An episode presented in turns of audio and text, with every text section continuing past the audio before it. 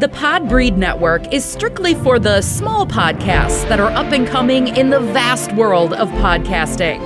Podbreed is made up of many diverse podcasts coming together to achieve the same goal of being the best damn podcast network on the planet.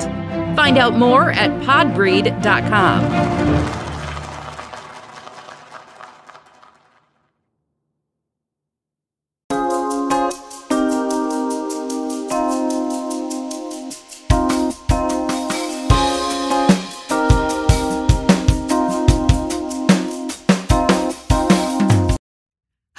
on managing your time. We all know people who are habitually late. On the other end of the spectrum, there are those that are habitually early, like myself. Are you one to miss deadlines? Does it seem like you just spoke to someone, even though it's been a while? If so, you just may be time blind. Welcome to Drea's Point of View. I am Drea, the hostess of this short form podcast. Before you do anything else, make sure that you subscribe to this show so that you don't miss any episodes from me. Also, follow the show at Drea Point on X and Spill, as well as Drea's Point of View on IG, Pinterest, Facebook, and Threads. So, first, let me define time blindness. That's when you have a hard time tracking how much time has passed. It's a struggle for people to remember how much time has passed, how quickly it's passing, and the future because they have trouble predicting their needs. If you're time blind, it can affect your career or education.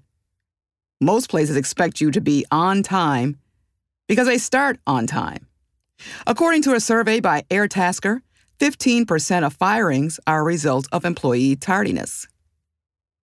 When you show up late to something, it sends a message that you don't value the person's time. I used to live in this apartment complex where this guy would always show up late for the shuttle.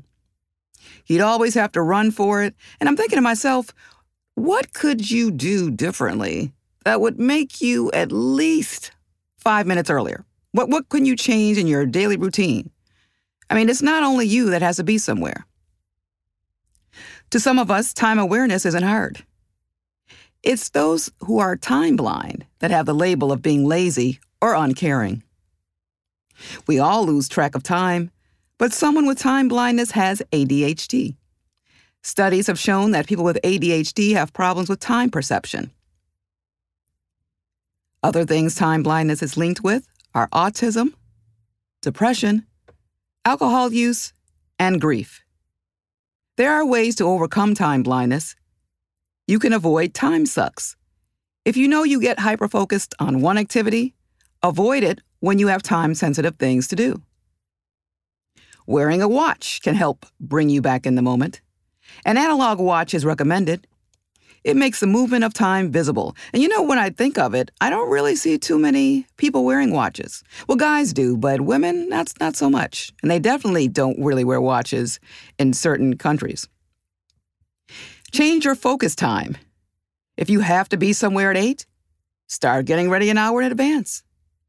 It helps if you can plan the day before what you'll need. If it's paperwork or an outfit, have that ready. Plan your day a day ahead.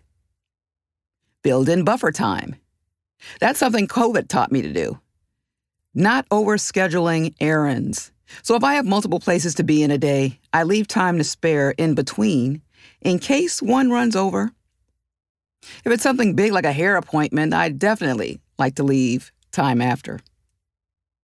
Setting reminders is helpful. I do that often by setting alerts on my phone earlier than my appointment, so I don't forget and I'm not rushing. One thing I hate is having to rush. If you have any ways that work for you, I'd love to hear about them at Drea's Point of View at yahoo.com. My positive news story comes from Nashville. They're renaming a street after the first black Girl Scout leader. In 1917, the first black troop was formed. Josephine Holloway, the first black troop leader, will have her name remembered where she made history. The mayor of Nashville signed off on that request. Holloway created a camp where black girls can be a part of the organization. She was a founder and lead facilitator of the camp. The camp has over 76 acres right outside of Nashville. Agenia Clark, the CEO of the Girl Scouts, created a historical marker in 2019. Now she'll have a street, and that will be located in downtown Nashville called Josephine Holloway Avenue. Please don't forget to subscribe to my newsletter at dreaspointofview.substack.com. It's free. I'm open to comments as well as reviews on my website at thedreaspointofview.com. As always, thanks for listening.